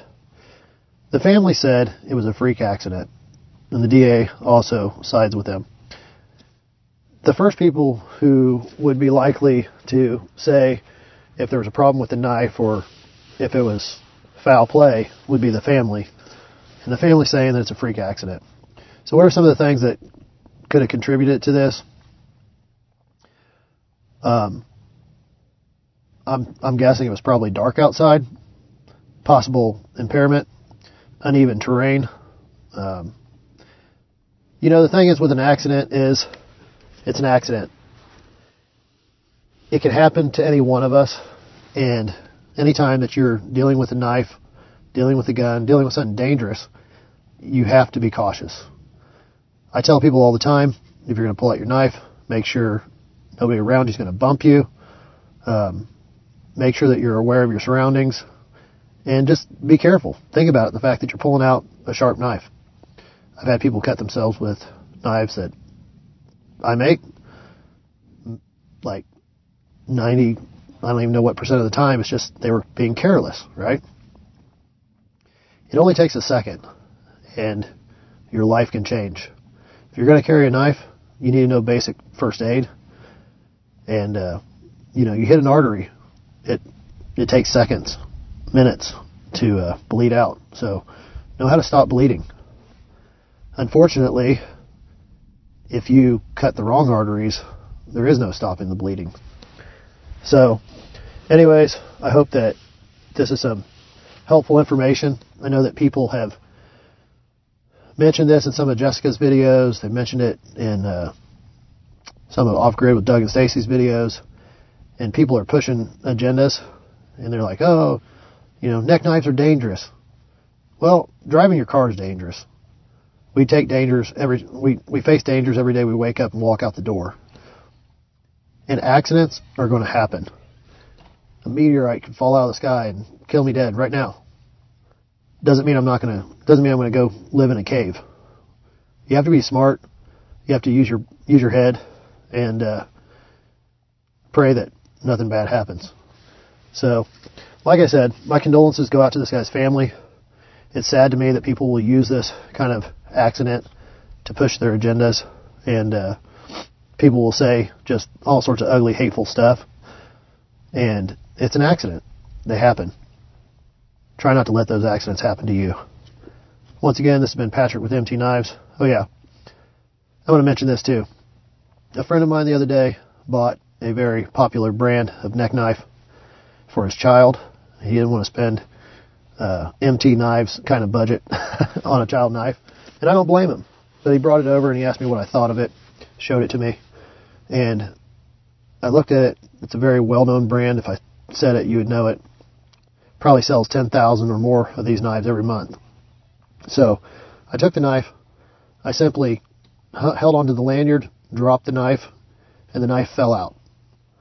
It's amazing to me that a company like this, selling as many knives as they sell, would have that poor retention on their knife. And I told them, I said, hey, I wouldn't let my child wear that. Children are active, they jump down off of things. The last thing you need is a sharp knife coming out of its sheath uh, with your kid, right? I test every one of my sheaths. I make sure the retention is good. And uh, I tell people, hey, if your sheath gets loose, get a new sheath. No longer carry that knife. So make sure that you're being as safe as you can when it comes to wearing a knife around your neck. And uh, yeah, stay safe. Don't be buying your children knives that are going to fall out that they're wearing around their neck. This has been Patrick with MT Knives. Be safe. So yeah, and it's I I think it's a shame that in this instance of an actual fatality, we don't know what actually happened. Because I think that would do a lot to help us figure out what to do to avoid it. And I, I wish, you know, they say it's a freak accident. Well, what does that mean? Let, let me let me explain why I only recommend neck knives that I've put my hands on, and, and then I think this will make more sense. A long time ago, um, I was approached by a company that I never did a deal with because of some quality issues and some other things. Cold Steel. And I do like some of the things they make. I think they make some very good things, and one of the best things they ever made wasn't even a knife. It was a uh, pepper spray called Inferno. And it was fantastic, and I have no idea why they don't make it anymore. It's probably the best thing they ever made. They also have some other pretty cool things. But one of the items that was sent to me was a neck knife. It was a pretty cool neck knife for the price. It wasn't anything like Patrick makes in quality, but it was pretty nice. And I decided I would wear it for a while and try it out. And it seemed pretty um, secure. It did not seem like so. Well, the, the second or third day I rode it, I drove somewhere in my truck and I had it on and I had it under my shirt. And when I got where I was going and I stepped to go to step out of the truck, I felt something rub my, uh, not, I guess the top of my stomach just below where my last ribs were, uh, but centered like right under the sternum. And I pulled my shirt up, and that knife had just, while I'm driving in my truck, dropped out of the sheath and was laying basically in my lap with the point like just touching my uh, my stomach, you know, just below my diaphragm without even having a wreck, had, had I had like an almost wreck, a stop short, I could have at least stabbed the shit out of myself. Or, hey, what about a wreck and an airbag deployment? So, at that moment, I made two decisions. Three. One, I'm not going to do an official partnership with Cold Steel. That was the first one. The second one was I do not wear a neck knife under my shirt specifically when I'm driving. I pretty much don't carry a neck knife when I'm driving. Uh, there's just too many other things that, that, that could go wrong with an accident or something like that. So I just don't wear a neck knife when I'm driving. If I have my neck knife with me, I take it off, I throw it in the console, and when I get out of the car, I put it back on. Okay?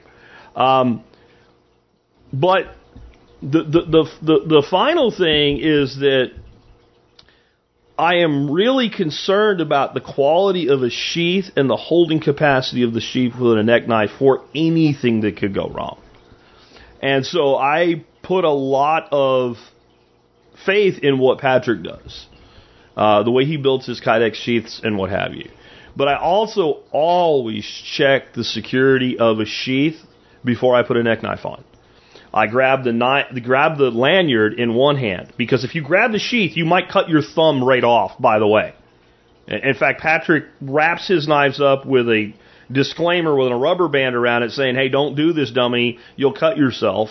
Because several people have grabbed the sheath and pulled the blade right across their thumb where it makes contact with it. Uh, so you grab the lanyard and I kind of tug on it, and if it gives at all, I'm either you know heating that sheath up and reforming a little bit, but I'm not using it that day. Um, it is a risk. Everything in life has risk. Putting your socks and shoes on and leaving the house has risk.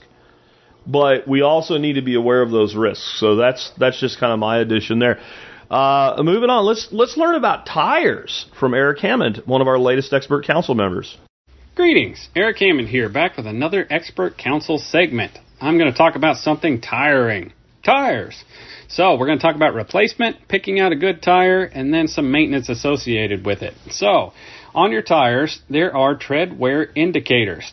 These are straight bars that run perpendicular to the tread. As your tread wears down, these bars start to get exposed, and that's an indication that you will need to replace your tires soon. The DOT and several state regulations expect you to replace your tires at 2 30 seconds of an inch. And there's a simple test for that. You just take a regular penny, you stick Abraham Lincoln's head down inside the tread. If his head is covered up, you got plenty of tread. If you can see the top of his head, you are down to 2 30 seconds of an inch, and you need to think about replacing those quickly. So, I go to my driver's door, and inside of my driver's door, there will be a tire placard that will indicate the size of the tire that was on that vehicle originally and also the pressure that's supposed to be in those tires. It'll say something like P225 55 R17. The P would indicate it's a passenger car tire. Sometimes you'll see an LT in that spot. That'll indicate it's a light truck tire. The 225 is the width of the tire in millimeters. The 55 is called the aspect ratio. That is the percentage of the width, and that indicates the height of the sidewall. The R designates this as a radial tire, and the 17 is the diameter of the wheel. Some vehicles will show different tire sizes front and back on that tire placard, so that's going to affect tire maintenance. When you go to rotate these tires, you can't swap the tires front and back if they're different sizes. And also, I like to purchase tires that are non-directional so that I can swap these tires side to side as well when I'm trying to do some of my tire maintenance. So picking out a potential tire for replacement, I use TireRack.com and TireBuyer.com, whether you buy from them or not. It's a great way to pick out different tires and look at the comparisons between them. I'm looking for the best value. So everything is a compromise. I have to compromise between handling and grip. I have to compromise on the noise that tire makes, how long that tread wear is going to last, how is the ride quality going to be? Is it going to be very harsh? So everything I pick in a tire is a compromise of these things when you click on a tire, you're going to notice that there is a rating. It's a Uniform Tire Quality Grade, or UTQG standard. There are three things associated with this. The first is the tread wear number. The tread wear number indicates how long they expect the tread to last in miles, basically. So the bigger the number, the longer life you're going to get out of this tire, and the inverse is true. The lower the number, the less you're going to get out of this tire. I look for a tire that's at least a 500 or better. As a very vague rule of thumb, a 500 will last 50,000 miles, a 600 will last 60,000, a 300 will last 30,000. But that can vary greatly depending on your driving habits. Aggressive aggressive drivers are very hard on tread. If you take off quickly and you brake aggressively, you will scrub the rubber off on the pavement. It's just a giant piece of sandpaper out there wearing down your tires. The second thing that I look at on the UTQG standard is traction. So they measure the friction of a skidding tire across several surfaces and assign it a rating. These are AA, A, B, and C. I never buy a tire that is less than an A. I don't want to buy a tire with a low coefficient of friction. And then the last one is a temperature rating, which is A, B, and C. This is much less critical. A C rated tire is still rated for sustained speeds of 85 to 100 miles per hour, and I never drive that fast, so I don't really pay attention to that. But comparing the tread wear and the traction numbers, I will get an idea of what kind of tire I want to buy, and then I start looking at brands that I might favor over one over the other keep in mind that depending on where you buy your tires, the same brand and same model may be a completely different tire. For instance, Goodyear used to sell a tire called a Goodyear Wrangler. If I went and bought that tire out at a tire shop, it had a completely different tread wear rating and a completely different tread pattern on that tire as to compared to one that came from Walmart. A lot of these discount stores get products that are completely different. So make sure you buy a quality tire, make sure you buy it from a reputable company.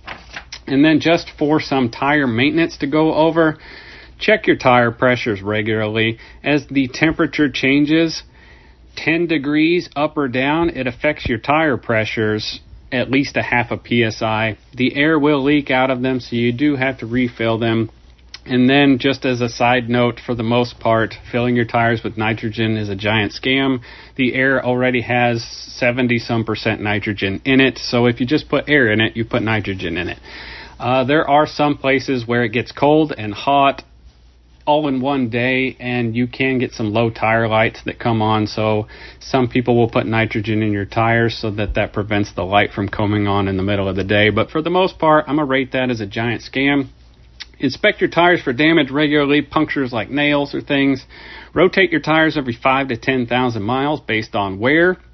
It's a good idea to try and do that yourself. The cost on that can add up significantly and then evaluate how they're wearing. You may need to modify the tire pressures to suit your needs. If I have a large pickup truck and I never haul any loads, the rear tires may wear the centers out because I the tire placard may tell me to put a significant amount of pressure in there to carry the load and most of the time I'm not carrying that load. So check how they're wearing and evaluate that. And then you may have parts that wear out on your car or truck that you need replaced and you might need an alignment sometimes. So just keep those things in mind I like to keep a 3x5 note card in my glove box to keep track of any maintenance, and I will know the last time I rotated my tires because I wrote it down. All right. Well, if you like that kind of thing, send in any mechanical related questions gas, diesel, electric, alternative fuels, broken things that should work but they don't, questions related to that, go ahead and send them my way and give me a crack at answering them. If you want to keep up with me, just check out my YouTube channel at Eric Hammond, The Joy of Homesteading, and on there I've got a video there showing you how to fix a flat tire at home, and I think it's a pretty good resource, so check it out. Thanks.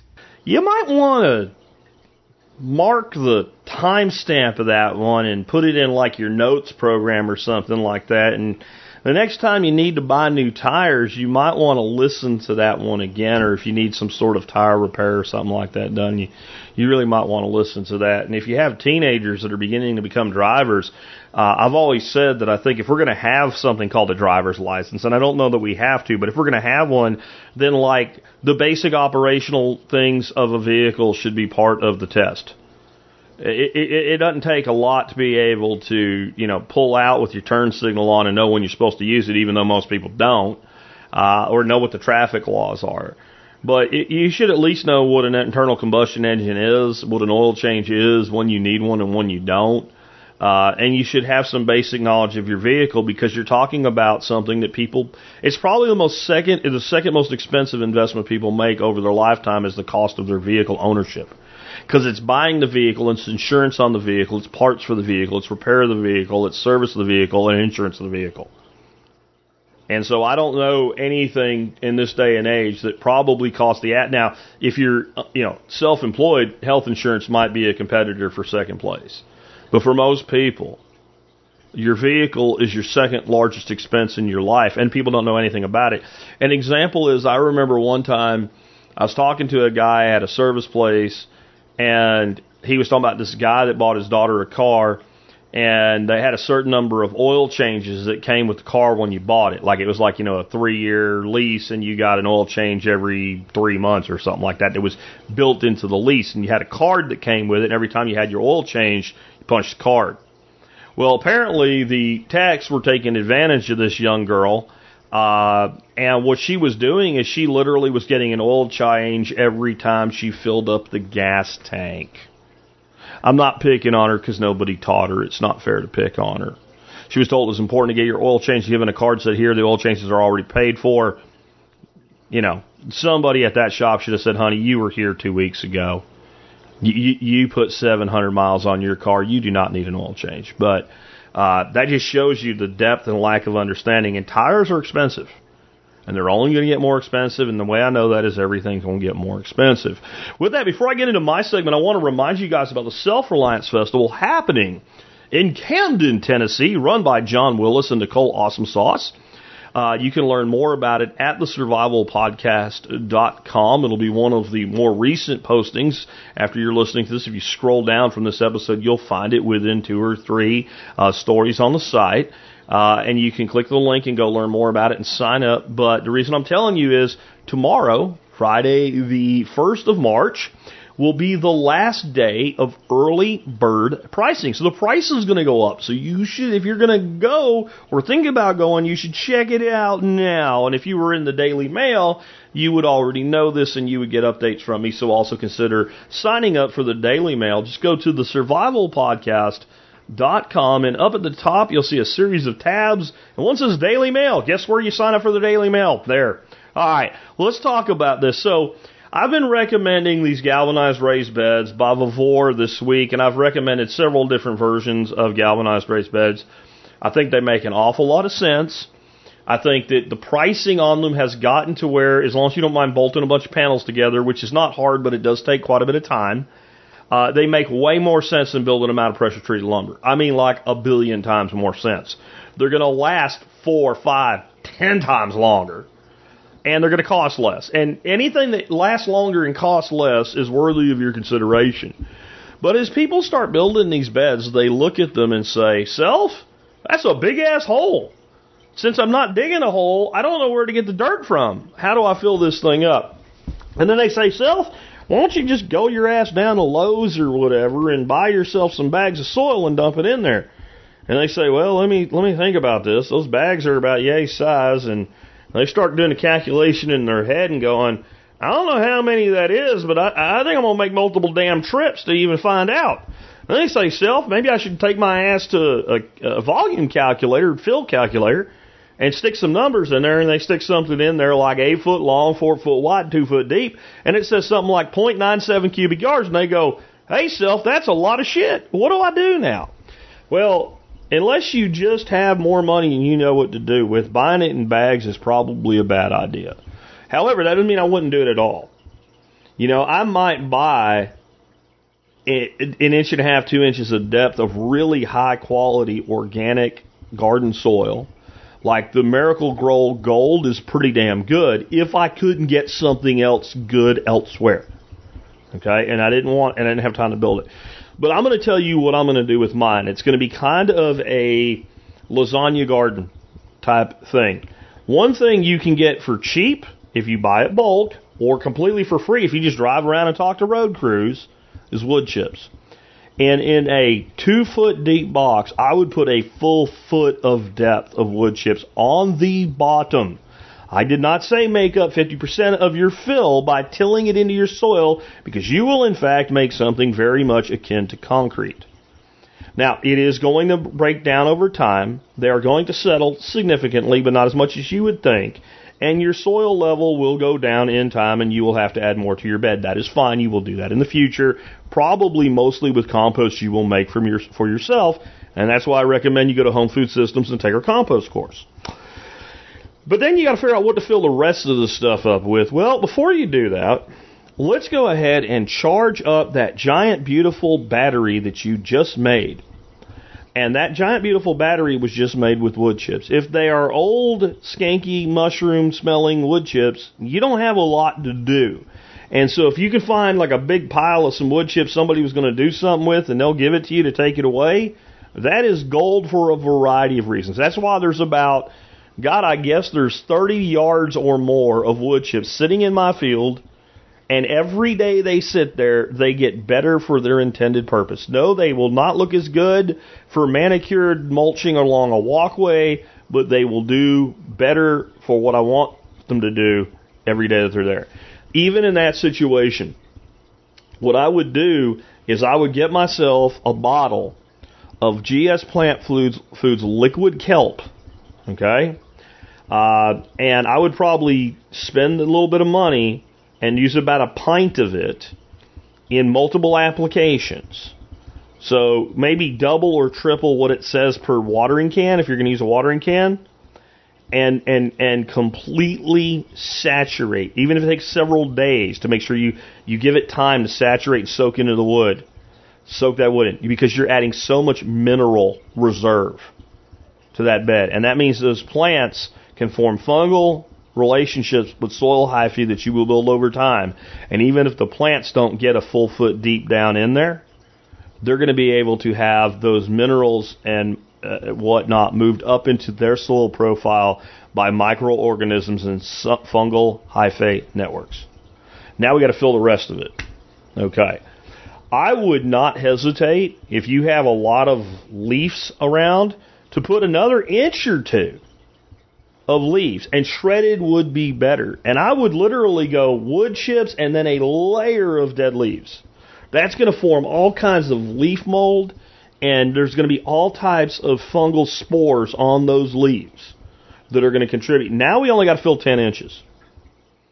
And remember, the whole damn box is about a cubic yard. I think four by eight by two. It's about a pickup truck bed is what you're looking at. In fact, when I put my Vevor raised bed together, I looked at it and I remembered that my neighbors up in Arkansas went down to the junkyard got a couple uh, of the plastic pickup truck bed liners, shoved them together on the open end, and staked them together with T-post stakes, and made a raised bed that way. And you know what? It looked, and they were probably six foot bed liners with a couple foot overlap. Looks about the same amount of space. So that's another way you could do it if you didn't want to buy the, but they don't look as nice, but you know they'll work. Um, but a, a full yard. Well, I would say the best fill dirt for this is just going to be screen topsoil. And you're going to treat that like native soil in your ground and you're going to build fertility in it over time. So, where I live, there are two materials places, and both of them to buy topsoil because it's so cheap want you to have a commercial account. Well, I called one this morning and say this wasn't the way it always was. I, I don't buy much from y'all anymore. I used to buy a bunch, and I just bullshitted and said I might need to buy some because I have other ways I'm going to do this. And uh, I said, what do I have to do to have a commercial account? They said, you have to have an account up here with a business name on it. I'm like, well, I got an LLC and all that. Yeah, you can do that, but you don't need to worry about that. If you just give it, a, you can say it's Jack's Landscaping, and have a, a credit card on file. That's a commercial account with us. So does the credit card have to be in the name of the business? They said, no, it can be in your name. Oh, okay, done. And then they also said, oh, by the way, Mr. Spirko, we'd love your business back. We'll give you a 10% discount if you have that. So check materials places, look for screened compost. If they don't sell, uh, I'm sorry, screened topsoil, if they don't sell it alone and they sell some sort of a mix, look for a mix that's made with topsoil and compost, not sand and compost, which many materials places are doing because sand is cheaper. You don't want that. And that's what I would use as your primary fill, and then I would use either self-made or the highest quality fertility based mix you can get for your top two inches of soil. And then I would begin building from there. Should you use biochar? If you have it, God bless you, get it in there when you make it. And I would also, as I'm adding that um, topsoil, want to seed it with life and fertility. And about every couple inches, I would put down a layer of Dr. Earth 444 uh, gold fertilizer or something like it because it's probably going to be newt of any life and any fertility. I know it'll look good because it's topsoil, but it's been abused. It's not been taken care of. It's been moved. It's it's designed for somebody to take a front end loader and dump it in a hole and spread it out where they're building a house. That's generally what that stuff's for. They treat it like fill, but they use topsoil because they know they're going to lay sod or something like that. Now here's a way to do it way cheap as you're driving around, this is a good, you know, situational awareness exercise anyway. Anyway, you see construction going on, make note of it. Go see that job site. Right, figure out about what time construction crews take lunch in your area, and right before lunch starts, the foreman or somebody with some level of authority will almost inevitably be at a job site right before or right after lunch. Ask me how I know. I used to be one. And if you go talk to them, you may find that if they're doing some earth moving, they have more dirt to get rid of than they can deal with. Now, if it's, you know, clay or like a rocky mix or something, then they they may want to give it to you, but you may not want it. Okay? But if it's reasonably looking decent topsoil, you know, and like something like a blackland prairie clay, right? Or a good so just because it's clay doesn't mean it's bad. Just is it pure shitty clay or is it like a, something you'd want to grow in? You may be able to get it for free. And you notice that all around you, you probably see signs in different places where they're building shit that says clean fill wanted. But the last thing that dude wants to do is load that shit up and move it somewhere else to get rid of it. So they'll usually spread it wherever they can, but a lot of times they have something they need to get rid of. I got a truckload one time, and I pro- if I needed more, I probably could have went and got another truckload.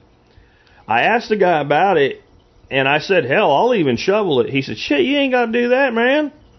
Jose, come here. He said, "Take this guy, go over there, and just put some dirt in his truck for him." All right, so we went over there, and dude was good with the machine, but I'd find, dude, that's enough. That is all that F three fifty needs to be hauling. I think this dude would have buried my truck if I had not supervised him loading it. So that's another way that you can get, you know, uh, some material. But look up lasagna gardening and just how lasagna gardening's done. And, and literally, I just gave you my plan, sort of, but any variation thereof will work. You're just doing it in a box. And that will contribute a ton of life and organic matter. Please remember with anything with gardening, gardening, farming, etc. You're not feeding the plants. And when we started feeding the plants, it's when everything went wrong. And I know it sells to say plant food on a box, and that's why the industry initially did it. But then the big companies went all in on this idea. Plants need NPK, feed the plants NPK. If you're doing it right and you're trying to get off therapy long term and you want to be self sufficient, you want to feed the soil and the soil biology. So thinking about things like you know, indigenous microorganism cultivation, etc., is a great idea. And then remember this. Please remember this. Your first year of gardening, especially, and even some into your second, when you're using this approach of I'm not using existing soil profile. I'm filling some sort of a container because that's all a raised bed is, is a big container. You will almost never get great results. I'm not saying good results won't happen, but great results your first year or two because you're building an ecosystem that needs some time to mature. And a really great way to do this, here's another way to do this. Fill it a third Plant a cover crop like buckwheat and cowpea. When the buckwheat starts to just begin to flower, terminate everything by flattening it down and put another few inches of soil on top of it. Plant another cover crop. If it's you're doing this spring to summer, you might take a full season to get this bed full, is what I'm saying. But just check out what you. I might do a second buckwheat and um, cowpea. Third, I might move something more toward the end of season, a good mix, maybe some daikon and some stuff like that in there. And as it comes up and I'm heading into fall, terminate it, lay down another layer of soil, and plant a winter mix like winter pea, fava bean, and cereal rye. And I know some of you be like, man, I don't, I don't want to wait that long before I start producing. Well, most of you that feel that way are probably going to have a plan over time to put in more than one bed. So maybe you bring two up really quick in the first way I gave it to you. In the second ones, you're taking this approach. And if you really want to kind of gild the lily a little bit, since you're not going to take anything away, you normally I would t- tell you don't let you know buckwheat and cowpea really start producing because then they start taking all the extra nutrient out of their own roots to go and make flour and seed. But if you're going to leave it there, you could let the buckwheat flower, wait until it starts to form seed heads, and people say, well, the buckwheat will grow. Big deal, I'm going to grow more anyway. And then terminate it just by crushing it with the next layer of soil and reseeding. and letting it flower for, you know, a few, the couple weeks the buckwheat flowers and think of the insect nectar you're creating. And long term, I've come more and more to the conclusion that I want several of my beds in covers all summer long. In nectary covers all summer long, and then I'll grow something else in that bed next year, and I'll make another bed into a nectary cover. I'm also doing a lot with interplanting. This is all stuff going into the cover crop course. But there's multiple ways to skin this cat, and what you might find is, let's say you can put four of these beds in. You might find it cost prohibitive to fill all four at once. So why not fill two through the season and two right away? Start your your your gardening in the two that are full and build up your pest uh, predator population with the other two. And what you'll find, the first season, which is like season two, that you grow in those beds you built that way, they will totally blow away the second season, the one you just built. So you might think you're going slower, but in the reality, you'll be going faster. But all of this says what? Start making your compost now. Take the bioreactor compost course now. There's a reason it was my first course. HomeFoodSystems.com is 40 bucks. It is some of the best 40 bucks you'll ever spend. And again, remember, we do have this direct relationship with Vevor now. You can get these beds shipped to your house for about $94 a piece with the discount. So check out, check that out too, and uh, definitely consider uh, getting started on all of this because if you're not producing some of your own food yet, you need to start. And if you are, you probably, not definitely, I don't know your life, but you probably should be doing more. And if you just want to get a great education at no cost, uh, we also just released the principle based permaculture design course, also at Home Food Systems. If you don't take this, I don't know why. Okay? It's free. It's free. It comes with a full certification. It lets you see what it's like to take a course with me as your instructor versus me as a podcaster you're listening to driving down the road. And I thought that that would be a good thing. I know I could have charged for it and no one would have complained about paying for it but I wanted to give y'all something as a gift. You guys have given me so much over almost 16 years now. I thought this would be one of one of you know I feel like I've given back too, but this would be another way that I could give back. And I feel like if I don't think at least once a week, what else can I give to this audience? I'm I'm letting you down. And I know people say shit like that just to say shit, but I don't. And y'all that have listened to me a long time know when I'm being sincere like this, it's never an act, it's always sincere. Every day I look around my property. You know, I was sitting with my wife this weekend because this weekend was beautiful here. It was like 80 degrees. The ducks were out. The sun was out. We were having a beer together, sitting on the back porch, looking at just all this explosive growth starting because this is spring for us. Uh, the, the groundhog did not lie this year. We have an early spring here in Texas, even though the last couple of days have been in the 40s. Um, and I said to her, I said, you know, almost 30 years ago when we met, could you ever envision that we would have all this? And she said no. And I said, honestly, I knew I would do something really good with my life, but I, I didn't know that we would get to the point where we could have this.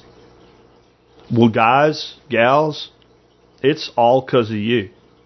And so I do try to negotiate these deals. I do try to put together these educational programs. I do try, try to charge enough to make it worth doing, but also as little as possible so that people can afford to do it. I don't want to sell a, a soils class for $4,000 when I could give you the education you really need for 40. You know, I just, I, I, that's not me. I, I, I am abhorred by what is known as the secreting of knowledge. One of my favorite court quotes is by somebody named Robin Morgan. And Robin once wrote, Knowledge is power, information is power. The secreting or hoarding of knowledge or information may be an act of tyranny, camouflaged as humility. I even want somebody to teach that there is a cost behind it. But it doesn't need to be at such a premium that only the elite can afford the education. We live in an information age. There is no information I can give you that's not available for free somewhere. As a teacher, my job is to put it together in a way that saves you the time of looking for it and to explain it in such a way that even if it seems complex, it's easy to understand. And so that's what I do with the courses I'm building. And that's why you're not going to see a course in there that's four thousand dollars. It's never going to happen. In fact, you're not going to see a course in there that's a thousand dollars. You're not going to probably ever see a course that's five hundred dollars. If I have five hundred dollars worth of information, I'm probably going to make ten fifty dollar courses, and you can pick and choose the ones you actually want if you don't want everything, so that you don't have to pay for everything to get the couple things that you really want in your life. And if if I make stuff and people aren't interested in it, then I did it wrong. And if you can help a lot of people, you should be able to get everything you want in life. So that's some little extra advice for you today. As you're building your businesses, as you're building your lives, as you're building communities, always ask yourself what you can do for the people that you serve. Always ask that. And always let that be something that calls on you to do more than you've already done. With that, I hope you enjoyed today's show. We'll round up the week of new shows today. Remember, tomorrow, Friday, will be Friday Flashback. We'll have a great episode from the interview archives. It'll be, I don't remember exactly what it is tomorrow. It'll be something from 2010. 14 years ago, and that vast well of knowledge that we have in the archives that we're bringing forward, where that gives me more time to spend uh, working on things like these projects and all so that I can do more for you, just like I promised you I would when I started doing this early or late last year. Take care, guys, and I will catch you on Monday with a brand new episode, and don't miss tomorrow's flashback. Are they gonna bail you out or just run you around? They said you should have a house the American way. A dollar down, a dollar a month, and you never have to pay. There's a better way to do this. Let me show you a better way.